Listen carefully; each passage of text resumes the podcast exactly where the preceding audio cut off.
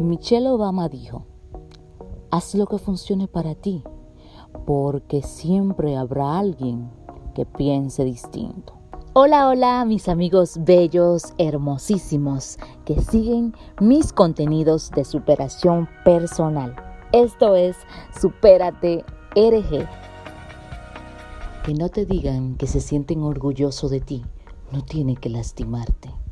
Eso debes dejarlo pasar. La vida continúa. Sigue demostrando lo que realmente eres. Y sigue hacia adelante. Que Dios cada día te sorprenderá más.